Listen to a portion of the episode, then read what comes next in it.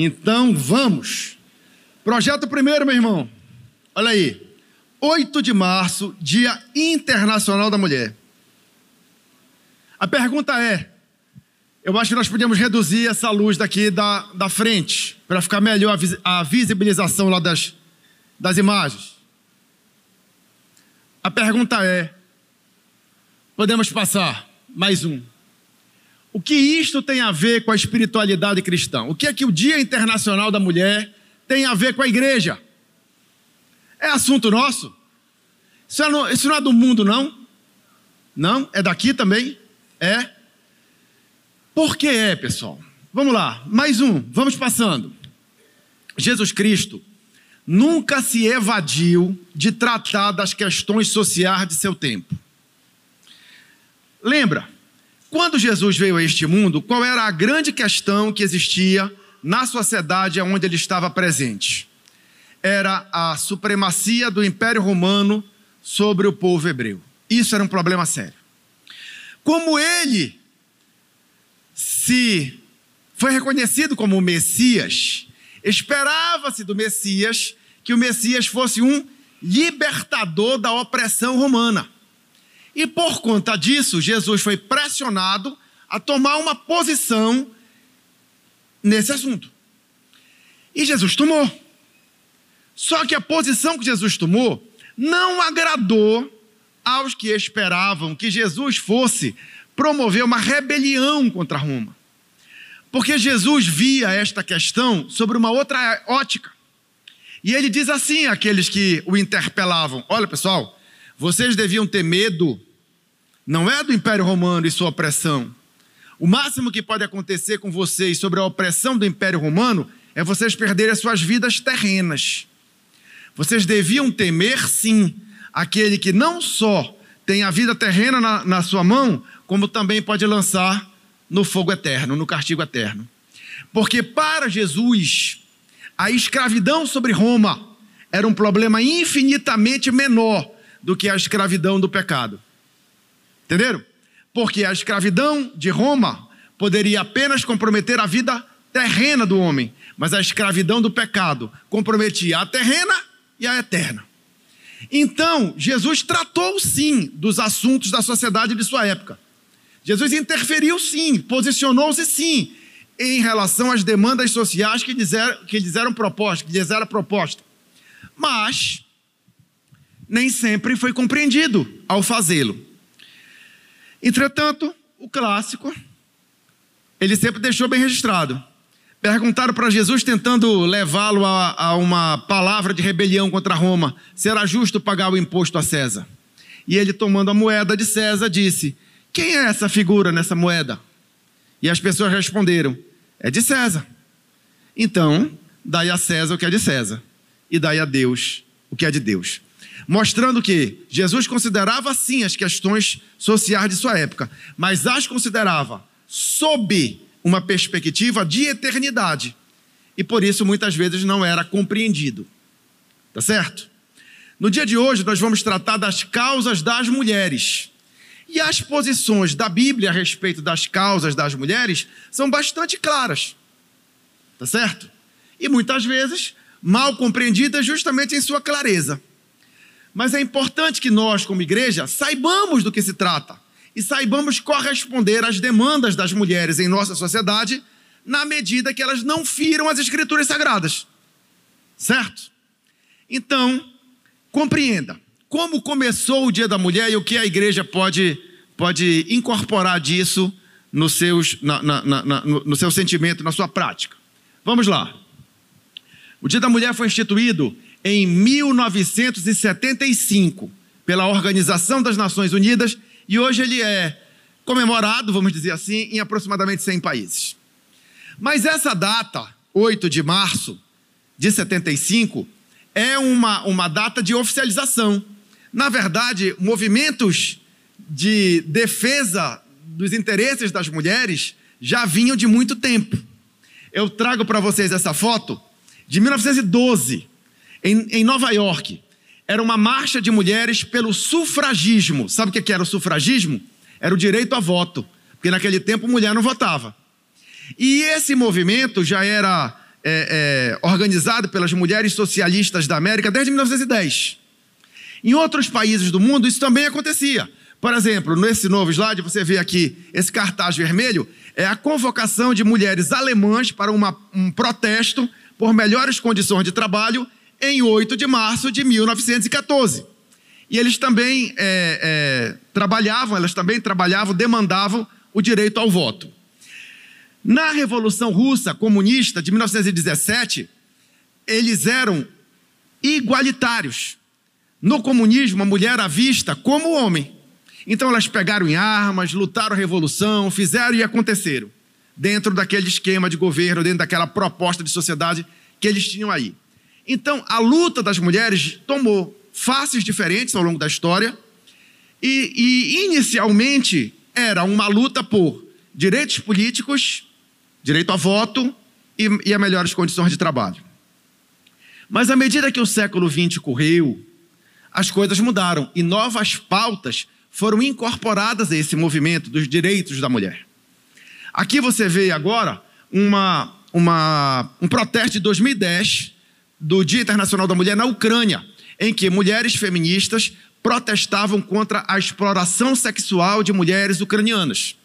Essa pauta interessa à igreja. Nós, como cristãos, somos contra qualquer tipo de exploração. E a sexual é uma delas.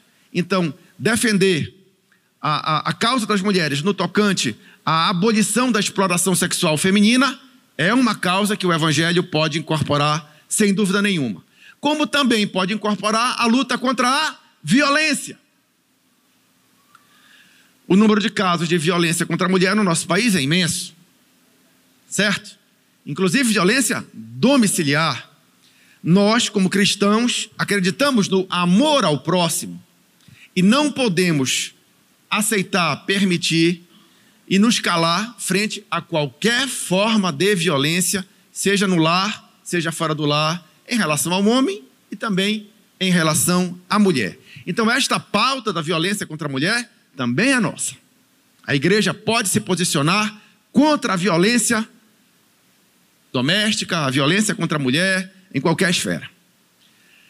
Entretanto, dentro do movimento feminista, existem algumas pautas que são complicadas para a igreja. Uma delas é o aborto. A controvérsia na questão do aborto, mesmo diante da teologia cristã, ela é real, tá certo? Mas a maioria dos cristãos, se não todos, concordam com o seguinte: esse tipo de discurso que está nestes cartazes não colam para a igreja. Isso nós não temos como defender. Veja só a afirmação: o embrião não é cidadão, quem merece direitos sou eu. Isso não cola. Porque nós acreditamos que a vida já existe desde a concepção, tá certo? Pode ser só um amontoado de células, mas é vida. E como vida tem direito a viver. Então essa história do o embrião não é cidadão, quem merece direitos somos nós, ou sou eu, enquanto mulher, essa, essa pauta, esse discurso, não podemos aceitar, certo? Como também não podemos aceitar, o corpo é meu, a decisão é minha. Não, tá? Esse tipo de argumentação não rola. Mas a questão do aborto é complexa na cristandade. E nós, como igreja, precisamos estar atentos ao que esta pauta representa. E como as diversas, os diversos entendimentos do que é o cristianismo leem este problema. Em reportagem de dois mil e quinze do jornal El País, lê-se o seguinte: de fato, a Igreja Católica é hoje, juntamente com as igrejas evangélicas fundamentalistas, a mais, é, é, mais severa contra o aborto, é, é, é a que tem a, a, a posição mais severa contra o aborto, já que considera que o feto tem vida própria desde o primeiro momento da concepção. Então, a Igreja Católica e as igrejas evangélicas fundamentalistas, e eu vou explicar o que significa, são contra o aborto em qualquer situação, com base no mandamento não matarás. Mas eu considero isso uma argumentação perigosa. Por quê? Porque se você vincula a proibição do aborto, se você se posiciona contrário ao aborto alegando o não matarás, você será obrigado a entender que não haverá direito, então, à legítima defesa. O cristão não poderá ser militar nem policial. Certo? Porque se é não matarás, no, na guerra, no, na atividade militar, isso é uma possibilidade. Na atividade policial, isso é uma possibilidade. Tá certo? Então, na legítima defesa, isso é uma possibilidade. Então, argumentar desta forma não me parece muito adequado. Como se posicionam as outras igrejas cristãs a respeito disso? As igrejas protestantes em geral, mesmo considerando que o aborto fere o princípio do respeito à vida, são mais liberais que a igreja católica. A igreja anglicana, por exemplo, permite o aborto antes de vinte e oito semanas, porque eles entendem que até vinte e oito semanas não é uma vida capaz de ser tida como vida. Eu, particularmente, não concordo com esta ideia. Certo? Pois bem, vamos lá. Os metodistas deixam a mulher a liberdade de abortar após uma profunda meditação. Eles avaliam cada decisão como um caso. Pastoralmente é, orientado, cada caso como um caso. Isso faz sentido porque, de fato, as situações que levam uma mulher a abortar podem ser extremamente delicadas. Dessa forma, luteranos tomam duas posições diferentes. Uma radical, semelhante à Igreja Católica, e a outra, mais liberal, que permite o aborto sobre certas condições. E que condições seriam essas? Seriam três.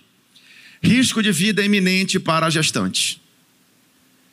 Gestação incompatível com a vida após o desligamento do cordão umbilical. Hoje é possível você dar diagnósticos médicos de, de crianças que são incompatíveis. Por exemplo, tem doenças que não tem o coração, não tem o pulmão, não tem o cérebro. Então, vai vingar. É impossível viver sem cérebro, sem coração, sem pulmão. Então, nesse caso, não teria por que levar essa gestação até o final. No passado, esse diagnóstico não era possível. Hoje, é. A medicina avançou para isso. Certo? E a outra, terceira situação seria o caso de estupro. Certo? As Assembleias de Deus deixam que cada um de seus pastores tome a decisão de consciência no aconselhamento pastoral em relação aos casos de abortamento. Majoritariamente, eles apoiam a decisão do abortamento no caso de risco de vida para a mãe e na incompatibilidade gritante da falência do processo gestacional. Já em relação ao aborto, eles são contrários, porque eles entendem que a graça de Deus e o perdão divino podem dar à mulher a condição de criar a criança mesmo concebida em situações de violência. Isso é um detalhe muito perturbador e eu não queria estar na pele deste pastor na hora de fazer esta orientação, porque existem casos extremamente complicados. Por exemplo, a menina que é estrupada pelo próprio pai aos quatorze anos está grávida. Não vai abortar. É amor cristão pelo feto e pela criança, porque com quatorze anos é uma criança. E aí, tu vai submetê-la a levar uma gestação e a ter uma criança nessas condições? Aí é a misericórdia de Deus, a sabedoria de Deus para dirigir esse aconselhamento pastoral. Eu não queria estar na pele deste homem, certo? Para dar um conselho desse, tá? Mas é a posição dos luteranos, que também é a posição majoritária dos presbiterianos. Entre os batistas, não há posição. Cada um é livre pensador. Cada um aconselha como acha que deve, mas geralmente a, a, o raciocínio vai ficar em torno disso que foi conversado aqui, certo? Então vejam que é uma situação muito delicada. Mas a verdade é essa. Volta um. Esse discurso do feminismo, um slide atrás, vamos voltar para o cartaz. O embrião não é cidadão, quem merece direito sou eu. O corpo é meu, a decisão é minha. Isso não cola. Todos os cristãos concordam. Certo? Então vamos nos prender ao fundamento e as questões particulares vamos analisar com muito temor do Senhor, porque realmente existem situações muito complicadas. Certo? Pois bem, adiante. Outra pauta do feminismo bastante sensível à igreja é a questão da liberação da mulher. Esse cartaz que você está vendo aí, We Can Do It, Nós Podemos, isso é um cartaz de propaganda da Segunda Guerra Mundial, convocando as mulheres para o trabalho. Nessa época, os homens foram lutar a guerra. E quem tinha que cuidar da casa e das fábricas eram as mulheres. Cessada a guerra, os homens voltaram. Mas as mulheres já sabiam que se garantiam. Certo? Então começou um movimento de, de liberação feminina, que tem como principal argumento: mulheres independentes se bastam. Isso é um slogan feminista. Veja, nós temos que olhar essa questão também com bastante cuidado. Adiante. Essa é a família tradicional. Na perspectiva tradicional da, da família, o que era a mulher? Esposa e mãe. É esse papel que é atacado. Tá? Nós, como igreja evangélica no século vinte e um, compreendemos que o papel da mulher hoje não é somente este, como era no passado. Mas nós não podemos desmontar essa estrutura acreditando que a proposta emancipatória é superior àquela que funcionou, mal ou bem, durante milênios. Tá certo? Passa um. Essa figura que você vê, a mulher de róseo, o homem de terno azul, porque você sabe, né? Mulheres usam rosa e homens usam azul. A mulher dona de casa, cuidando de filho, isso é um papel super digno. Super digno. Mas seria um reducionismo você acreditar que a mulher no século vinte e um tenha como único papel de sua existência este. Certo? Então, nós precisamos olhar esta questão com muito equilíbrio e maturidade, à luz das Escrituras Sagradas. Adiante. O termo "eu sou livre" estampado na costa dessa moça, ele tem que ser visto com reservas pela igreja. Tá certo? Porque essa liberdade tem um preço muito alto. Um preço que, ao nosso entender, à luz da Bíblia, desvirtua o propósito para o qual a mulher foi criada por Deus. E aí, acrescenta-se à mulher uma carga que ela não teria por que ter. Adiante. Que é a de cuidar de toda a sua prole sozinha. Que é uma distorção. Veja bem, olha o que mostra a foto. Mostra uma senhora jovem, com menos de quarenta anos, mãe de duas filhas adolescentes de pais diferentes. Tá certo? E as meninas adolescentes já estão cheias de filho. E todo mundo na costa do governo, estampando o seu cartãozinho de Bolsa Família. Eu sei que é um reducionismo você pensar que a igreja pode dar conta deste problema isoladamente. Não pode. Tá certo? Nós sabemos que isso envolve uma questão educacional, uma questão social, uma questão política, um ciclo de pobreza e de ignorância, que precisa ser quebrado, tá certo? Nós sabemos disso, nós não somos malucos. Mas aquilo que a igreja pode fazer, como conscientização, como, como obra terrena de amor fraternal, para impedir que este ciclo se perpetue, deve fazer. Entenderam? Faz parte. Nós fomos chamados para a prática de boas obras. Nós fomos chamados para ordenar a vida de uma maneira que Deus se agrade, que seja boa para o ser humano, porque amamos ao próximo e não queremos ver ciclos destrutivos perpetuados. Depende só de nós? Não. Tá certo? Mas naquilo que depender de nós, devemos fazer. Outra questão séria que nós devemos admitir é que na corrida da vida, a mulher larga atrás do homem. Ainda é assim. Tá certo? Por quê? Por várias questões sociais, por várias questões de preconceito, por várias questões de, de estruturas patriarcais que precisariam ser, ser desmontadas, por, por, por até mesmo questões econômicas. Tá certo? Muitas mulheres são preteridas justamente porque, ao engravidarem, vão ter direito à licença maternidade. Então, é preferível contratar um homem. Tá certo? Quer dizer, são várias questões humanitárias, sociais, educacionais, culturais, que estão envolvidas nesse processo. Mas o que a igreja puder fazer para romper com esses padrões que são errados, a igreja deve se posicionar. Tá dando para entender? Estão todos comigo? Maravilha. Vamos lá.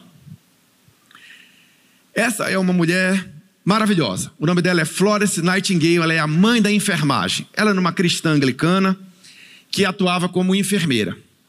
No tempo dela, essa era uma das poucas carreiras que a mulher poderia retirar o seu sustento. As outras eram a prostituição e o magistério. Porque do que vivia uma mulher? Ou era se prostituindo, ou era sendo enfermeira, ou era sendo professora. Eram as profissões que existiam no, na virada do século dezenove para o vinte. A Florence via o, a, a ação de, de enfermagem como um aspecto missionário. Era, era, uma, era uma missão para ela. E assim ela ensinava as suas alunas. É, pode passar. Professoras, quando existiam e lecionavam, tinham dois caminhos. Ou lecionavam para crianças, ou lecionavam para outras mulheres. Uma mulher lecionar para homens, impossível. Adiante. Essa mulher é Marie Curie, primeira vencedora do Prêmio Nobel do sexo feminino. Ganhou o Prêmio Nobel de Química em mil novecentos e onze, por descobrir elementos químicos. O rádio, que não é o rádio que se fala, é o rádio, o elemento químico, o rádio, e o polônio, que ela batizou assim porque ela era de origem polonesa, embora fosse casada com um francês, e por isso vivia na França, estudava na França, e tem um nome francês. Certo? Hoje, mesmo hoje, no século vinte e um, na alta pesquisa, se você for ver, os vencedores do Prêmio Nobel são majoritariamente homens. Na época que ela ganhou, ela era uma exceção absoluta entre as mulheres. Mas hoje nós vemos a mulher ocupando várias esferas do mercado de trabalho, dirigindo táxi, pilotando avião, astronauta, juíza, trabalhadora da construção civil, árbitro de futebol, trabalhadora de uma plataforma de petróleo, que é um dos trabalhos mais perigosos que existe. No jornalismo, no governo de nações poderosas como a Alemanha, na polícia, no exército, na medicina, a mulher está em tudo. E também está, sabe aonde? No Ministério Pastoral de Igrejas Evangélicas. Adiante. Essa reportagem de dois mil e treze da revista Isto é, ela traz uma entrevista com a, assim ela está intitulada na reportagem, missionária Sara Schivo. Nessa reportagem, o título é A Força das Pastoras. As mulheres ganham espaço nos altares evangélicos do Brasil, conquistando cada vez mais fiéis para esta denominação. Em algumas igrejas, quase metade do corpo pastoral é feminino. Dados da reportagem de dois mil e treze, cento e cinquenta e sete pastoras batistas já estavam ordenadas. trinta por cento das igrejas metodistas tinham pastoras. Em algumas situações, o corpo pastoral feminino era majoritário, incluindo pastoras presidentes. Reportagem da revista Época de dois mil e quatorze, um ano depois. Batistas abrem espaço para, as, para que mulheres sejam pastoras. No terceiro maior grupo religioso do Brasil, elas sobem ao altar e não é para casar. A reportagem é feita com a pastora Zenilda Cintra, da Igreja Batista Esperança, em Taguatinga, Distrito Federal. Desde mil novecentos e oitenta, ela esperava o reconhecimento do Ministério Feminino. Veja só, trechos da entrevista, trechos da reportagem. A decisão de ordenar facilita o caminho para a ordenação de outras mulheres que atendam ao chamado de Deus, diz Zenilda Regina Cintra, da Igreja Batista Esperança, em Taguatinga, Distrito Federal. Formada em teologia desde mil novecentos e oitenta, Zenilda é casada com o pastor Fernando Cintra. Foram necessários vinte e quatro anos para ela ser reconhecida pela igreja e, pa e passar a usar o título de pastora. Hum. Aí perguntaram para o Augusto Nicodemus Lopes. O Augusto Nicodemus Lopes é um teólogo presbiteriano dos mais respeitados, homem brilhante. E ele, apesar de pertencer a uma denominação que não concorda com o pastorado feminino, em hipótese alguma, ele dá, na reportagem, uma abordagem bem equilibrada ao assunto. E ele diz assim: o teólogo presbiteriano Augusto Nicodemus Lopes tem escrito sobre o assunto e classifica as opiniões como diferencialistas, que são os contra, e igualitaristas, que são os a favor. Ambos usam trechos bíblicos para defender as suas posições.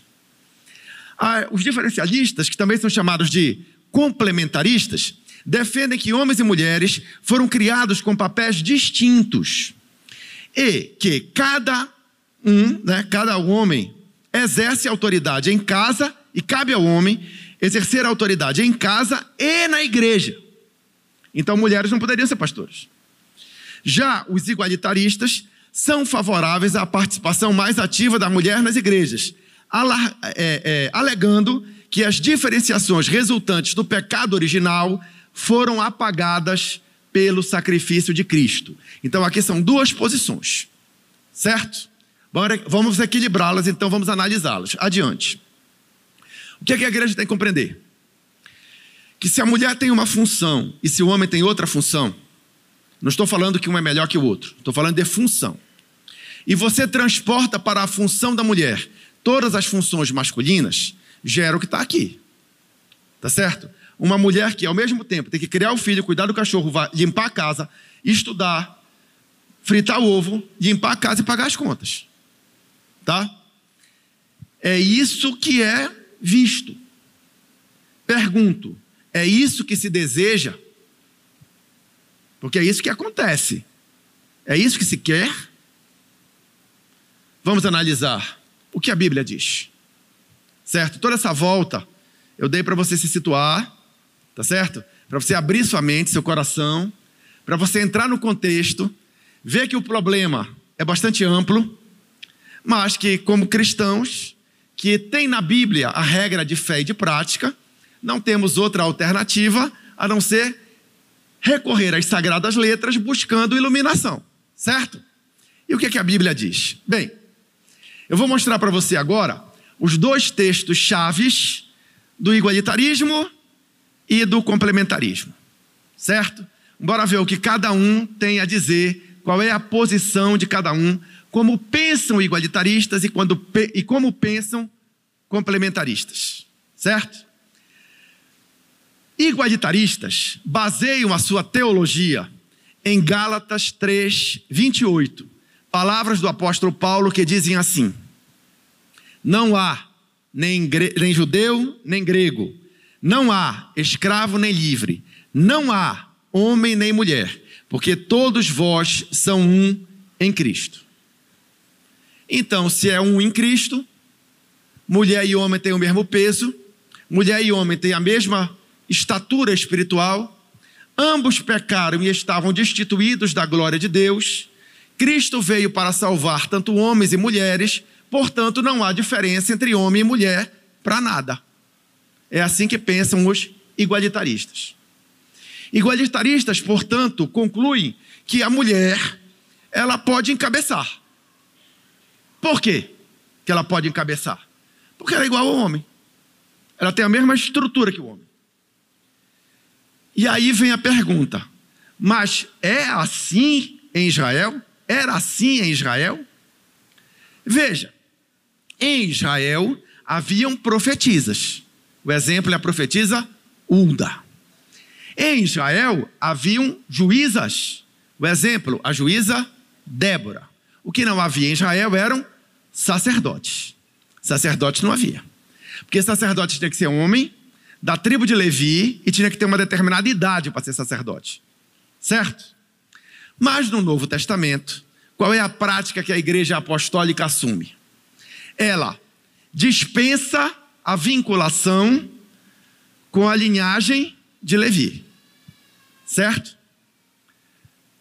Não somos hoje pastores porque somos descendentes de Levi. Isso morreu. Não se considera mais o aspecto etário, certo? Timóteo era muito jovem, mas pastoreava uma igreja importante, certo? Então, se você desmontou o sacerdócio levítico, desmontou o critério de idade. Por que que você vai manter somente o critério de gênero? Certo? Eram três critérios. A igreja aboliu a idade, a igreja aboliu a linhagem levítica, só não, abriu o gênero, só não, só não aboliu o gênero. Por quê? Só pode ser preconceito cultural, né? Porque não tem sentido nenhum. Assim pensam hoje igualitaristas. Certo? Faz sentido? Faz. Faz sentido. O problema é que a Bíblia não é só isso. O mesmo Paulo que disse essas palavras aos Gálatas, também disse assim aos Coríntios: mas quero que saibais que Cristo é a cabeça de todo homem, e o homem a cabeça da mulher, e Deus a cabeça de Cristo. Nesse capítulo onze de primeira Coríntios, Paulo está discutindo a questão do uso do véu na igreja. O uso do véu é uma questão meramente cultural. Nós não usamos véu, nossas mulheres não usam véu. Tá certo? Porque isso não é relevante para nós. Era relevante para aquela igreja no primeiro século. Para nós não é culturalmente relevante.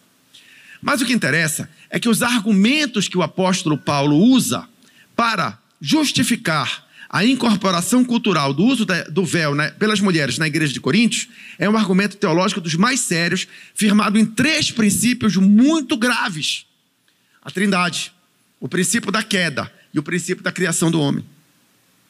Tá certo? E ele vai discorrer o capítulo onze para justificar essa, afirma, essa afirmação. Quero que saiba que Cristo é o cabeça de todo homem, o homem a cabeça da mulher e Deus a cabeça de Cristo. Vamos começar então pela questão da trindade. A trindade é um único Deus, Pai, Filho e Espírito Santo. Qual é o mais importante? Quem é o mais importante? O Pai é mais importante?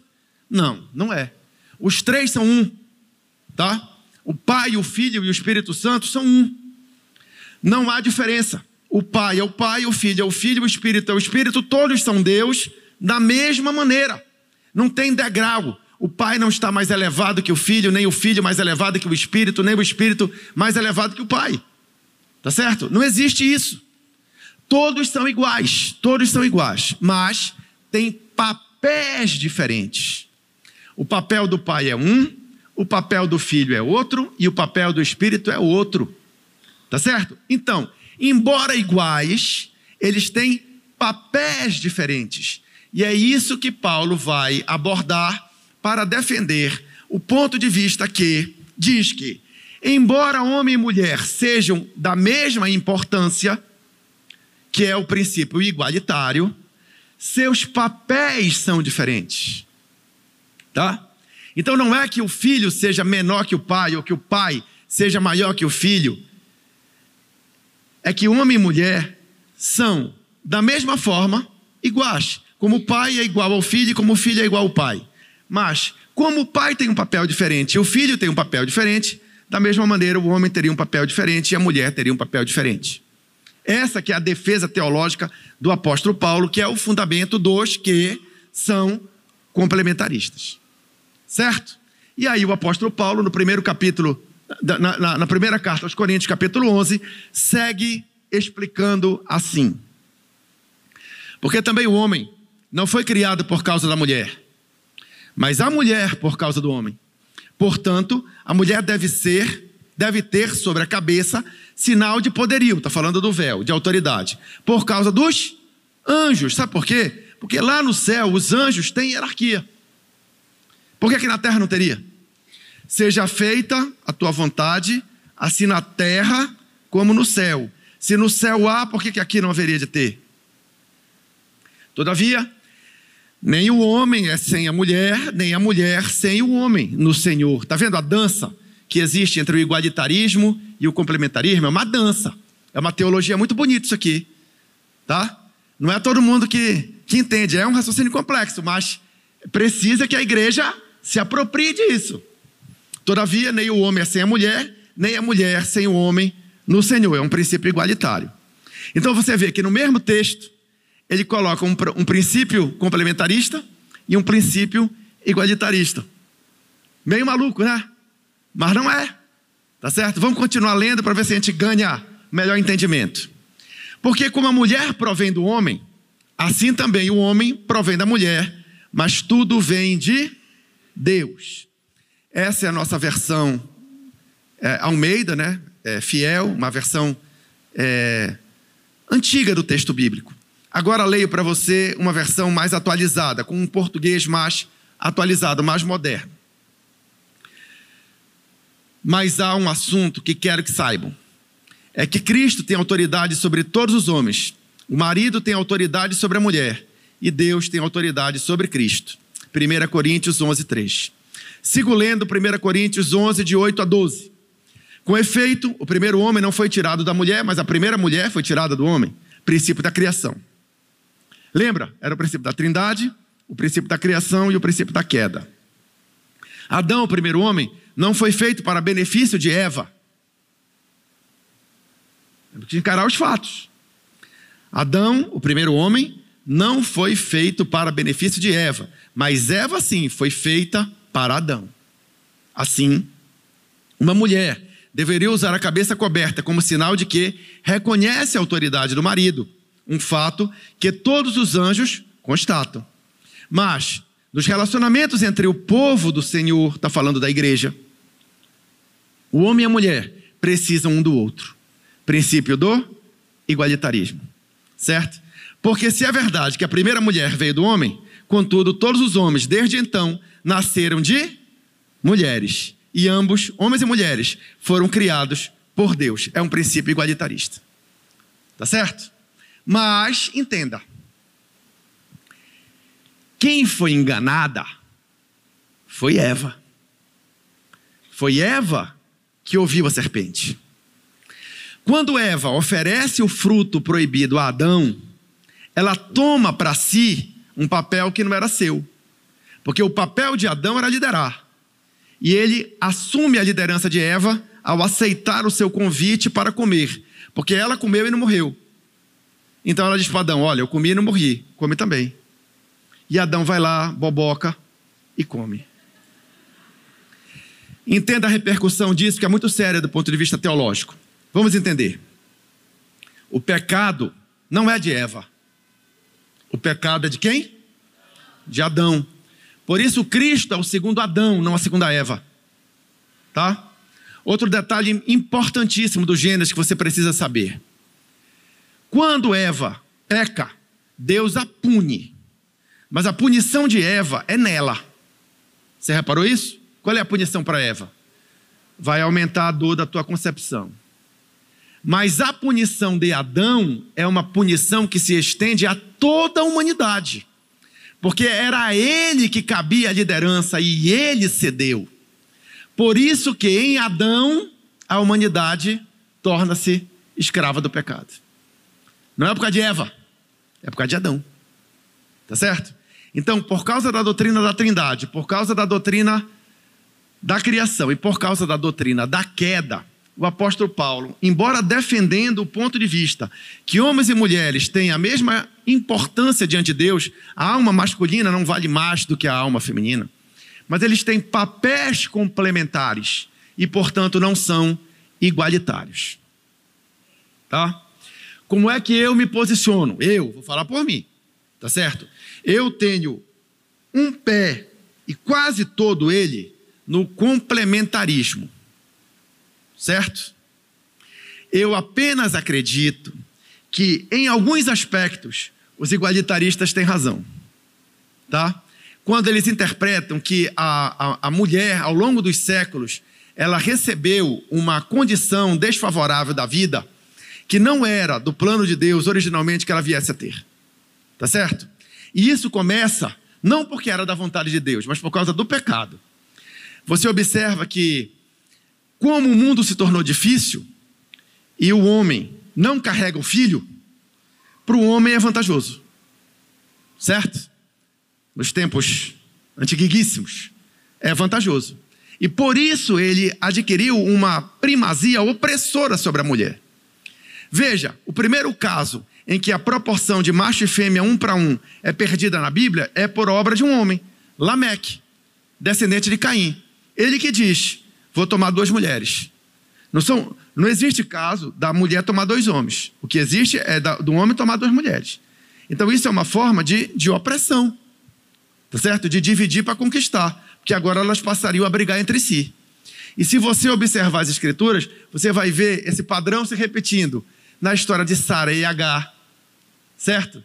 Na história de Ruth, na história de, de, da mãe de Samuel, é, é, Ana, desculpa, não é Ruth, é Ana. Na história de Ana, em vários conflitos que existiam por causa da poligamia, da bigamia, enfim, certo? Então vejam que a, realmente a mulher ela foi sendo colocada numa situação desfavorável ao longo, do, ao longo dos séculos. Mas eu não entendo que isso seja uma expressão da vontade de Deus. Eu entendo que isso é a arte do pecado. E a igreja precisa estar alerta para não reproduzir esta opressão. Pois bem, vamos seguir em frente. Efésios capítulo cinco, vinte e um e vinte e quatro. Respeitem-nos uns aos outros, porque assim está, estão a respeitar Cristo. É desta forma, e desta forma, também vocês, esposas, devem sujeitar-se aos vossos maridos, como fazem em relação ao Senhor. Porque o marido é responsável pela sua mulher, tal como Cristo é a cabeça da igreja, ao mesmo tempo que também é o seu Salvador. Da, da sorte que, assim como a igreja se sujeita voluntariamente a Cristo, assim devem as mulheres sujeitar-se em tudo aos seus maridos. Aí as feministas ficam loucas, porque essa palavra sujeição soa para elas como inferiorização, soa para elas como humilhação, mas não é isso que o texto quer dizer. Sigamos. E vocês, maridos, amem, é a contrapartida da submissão, né? Amem as vossas mulheres da mesma forma que Cristo amou a igreja e deu a sua vida por ela. Esta que é a questão em foco, dentro do casal cristão. Muitas mulheres resistem serem submissas a seus maridos, porque não sentem que eles as amam como Cristo amou a igreja. Não sentem que, ela, que eles viveriam e morreriam por elas. Opa, obrigado. Entenderam? E aí, a, o elo não se fecha. Mas isso precisa ser organizado. É o que a palavra de Deus diz. Se você não se enquadra nesse esquema, realmente, eu diria que o relacionamento conjugal, do ponto de vista cristão, ele está defeituoso. Precisaria ser ajustado.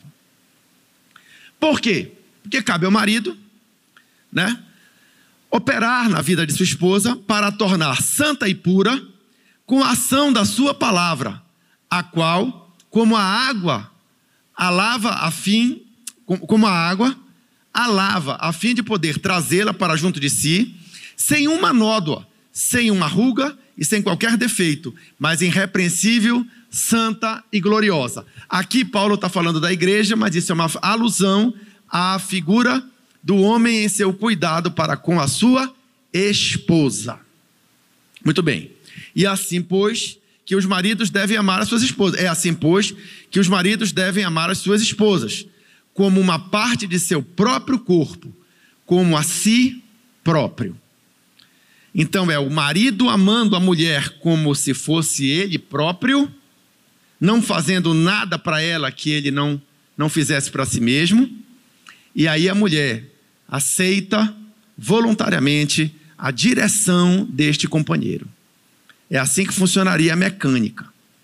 Ah, mas às vezes não funciona assim e dá errado. Ok, dá errado. Mas é uma disfunção, certo? Não é o que é recomendado como sendo o correto. Adiante. Voltando ao texto clássico lá dos... dos dos que não são igualitaristas, que são complementaristas. Mas quero que saibais que Cristo é o cabeça da, de todo homem, e a mulher a cabeça, e todo homem é a cabeça da mulher, e a mulher, e quer, mas quero que saibais que Cristo é o cabeça de todo homem, e o homem é a cabeça da mulher, e Deus a cabeça de Cristo. Por que que eu estou querendo trazer isso aqui para você? Porque no movimento feminista, quando ele, ele, ele se, se reporta à igreja, ele acusa o apóstolo Paulo de ter ensinos que são é, machistas, que são discriminatórios para com a mulher. Misóginos, não é isso? Mas, veja bem, o ponto não é esse. Porque as feministas exaltam a figura de Jesus como sendo um, um, um, o pai das feministas. Porque Jesus conversou com a mulher samaritana, Jesus é, é, é, não jogou pedra na adúltera, Jesus é, é, aceitou que aquela mulher É, é, jogasse o, o bálsamo sobre si, e por causa disso, eles, elas entendem, esses grupos feministas entendem que no Novo Testamento existe uma contradição entre o ensino de Paulo e o ensino de Cristo. E eu defendo a opinião de que não há. Primeiro, porque Paulo não parece ser uma pessoa é, opressora da mulher, muito pelo contrário, você vê nos seus escritos que ele sempre as trata com respeito e sempre as dignifica. O que ele apenas assume é a questão de que ela tenha um papel diferente na terra. Na terra. Não celestial, mas na terra. E o que eu queria deixar para você refletir é o seguinte, olha, é o que está em Mateus, capítulo dez, um a quatro. Chamando seus doze discípulos, está falando de Jesus Cristo, deu-lhes autoridade para expulsar espíritos imundos e a curar todas as doenças e enfermidades. Estes são os nomes dos doze apóstolos, o primeiro Simão, chamado Pedro, e André, seu irmão, Tiago, filho de Zebedeu, e João, seu irmão, Filipe, Bartolomeu, Tomé e Mateus, o publicano, Tiago, filho de Alfeu, e Tadeu, Simão, o zelote, e Judas Iscariote, que o traiu. Jesus chamou doze apóstolos, homens. Por quê? Alguma razão tinha. Tá? Havia mulheres que poderiam ser ótimas apostolisas. Maria Madalena, a própria Maria, mãe de Jesus. Mesmo quando, da saída de Judas Iscariotes do colégio apostólico, abriu uma vaga, foi um homem a ser chamado, certo? Não foi uma mulher. E aí, alguns estudiosos feministas alegam assim, ah, mas isso era porque Jesus estava querendo não criar confusão na sociedade, estava querendo respeitar o princípio escultural, estrutural Do, do, do, do patriarcado hebraico. Eu acho que isso não é uma boa argumentação. Por quê? Porque o que mais Jesus fez foi justamente quebrar padrões que não interessavam a obra divina na terra. Olha só, ele pegou no leproso, não podia. Ele conversou com a mulher samaritana na beira do poço, não podia. Ele sentava para comer e beber com publicanos, também não podia. O que mais Jesus fez foi sacudir as estruturas sociais. Jesus nunca teve receio algum de causar. Jesus curava no sábado, que era uma coisa que gerava uma maior, maior polêmica. Jesus fazia. O que é que tem de diferente de curar no sábado e escolher uma apostoliza? Não tem muita diferença não, pessoal. Eu acho até que curar no sábado dava mais confusão. Entendeu? Como deu. Certo? Então, alguma razão tinha. Tá certo? Então, é, é, é esta, esta, estas coisas que somadas me fazem ficar mais deslocado para o lado do complementarismo do que para o lado do igualitarismo. Mas isso é uma opinião minha. Você faz a sua síntese, analisa os dois pontos de vista. Eu creio que você deve ter visto honestidade da minha parte de expor os dois, os dois argumentos de forma equilibrada, e aí você faz a sua síntese. Muito bem, adiante. Já caminhando para o final, para não ficarmos só nas palavras do apóstolo Paulo, vamos também ver o que escreveu sobre a mulher o apóstolo Pedro. E lá ele diz assim: portanto, apelo para os presbíteros, homens da igreja, que há entre vocês, e o faço da qualidade de presbítero como eles, e testemunha dos sofrimentos de Cristo, como alguém que participará da glória a ser revelada, pastoreiem o rebanho de Deus, que está aos seus cuidados. Olhem por ele, não por obrigação, mas de livre vontade, como Deus quer. Não façam isto por ganância, mas com desejo de servir. Não hajam como dominadores. Está em negrito por quê? Porque da mesma maneira que na igreja o pastorado não deve dominar o rebanho, da mesma maneira, em casa, o marido não deve dominar a mulher. Entenderam? Estão entendendo? A questão do respeito. Tá certo? Pois bem. Dos que lhe forem confiados. Ora, o pastor é, ao pastor é confiado o rebanho. A família é confiada ao chefe da família, o marido. Muito bem. Mas como exemplo para o rebanho. Como exemplo para os filhos. Quando se manifestar o Supremo Pastor, vocês receberão a imperecível coroa da glória. Da mesma forma, jovens, sujeitai-vos aos mais velhos, sejam todos humildes uns para com os outros, porque Deus se opõe aos orgulhosos, mas concede graça aos humildes. Muito bem, adiante. Vou ler agora primeira Pedro três, de um a nove. Do mesmo modo, mulheres, sujeitem-se a seus maridos a fim de que, se algum deles não obedece à palavra, sejam ganhos sem palavra pelo procedimento da sua mulher. Ou seja, se você é mulher cristã e o seu cabeça não serve a Cristo, zele para que o seu testemunho seja instrumento na mão de Deus, para que ele note a diferença, se arrependa dos seus pecados e se converta a Deus. Observando a conduta honesta e respeitosa de vocês, a beleza de vocês não deve estar nos enfeites exteriores, como cabelos trançados e joias de ouro ou roupas finas. Pelo contrário, seja no seu interior, para que não perece, beleza demonstrada num espírito dócil e tranquilo, o que é de grande valor para Deus. Pois era assim que também costumavam adornar-se as santas mulheres do passado, que colocavam a sua esperança em Deus. Elas se sujeitavam a seus maridos. Palavra que as feministas também ardem de descontentamento ao ouvirem. Como Sara, que obedecia a Abraão e lhe chamava Senhor. Dela vocês são filhas, se praticarem o bem e não derem lugar ao medo. Do mesmo modo, vocês maridos, sejam sábios no convívio com suas mulheres e tratem-nas com honra, como parte mais frágil, não sou eu que estou dizendo, é o apóstolo Pedro. E dizem que foi, e dizem que foi na unção do Espírito Santo. E co-herdeiras do dom da graça da vida. Co-herdeiras, olha o igualitarismo de novo, ó. Co, co-herdeira do dom da graça da vida, de forma que não sejam interrompidas as suas orações. Quanto ao mais, tenham todos o mesmo modo de pensar, sejam compassivos, amem-se fraternalmente, sejam misericordiosos e humildes, não retribuam o mal com o mal, nem insulto com insulto, pelo contrário, bendigam, pois para isto vocês foram chamados, para receberem bênção por herança. Não é aquela história, meu marido me traiu, então agora eu vou trair ele duas vezes.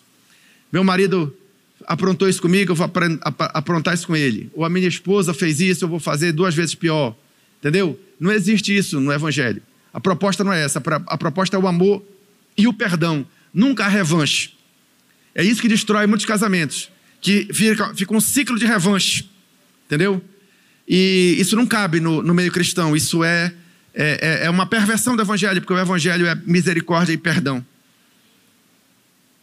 Dentro da medida do possível, é claro, né? Porque a gente sabe que tem, tem coisas que, que não podem ser, ser administradas. Por exemplo, no caso que você tem uma, um, um casamento em que a violência doméstica bota em risco a, a vida da mulher, qual é a postura da igreja? Afastar, certo? Porque o cara vai encher ela de, de bolacha, de tapa, hoje, amanhã está... Está dando um murro, depois está quebrando a cabeça dela com um pau, depois está metendo uma faca no peito.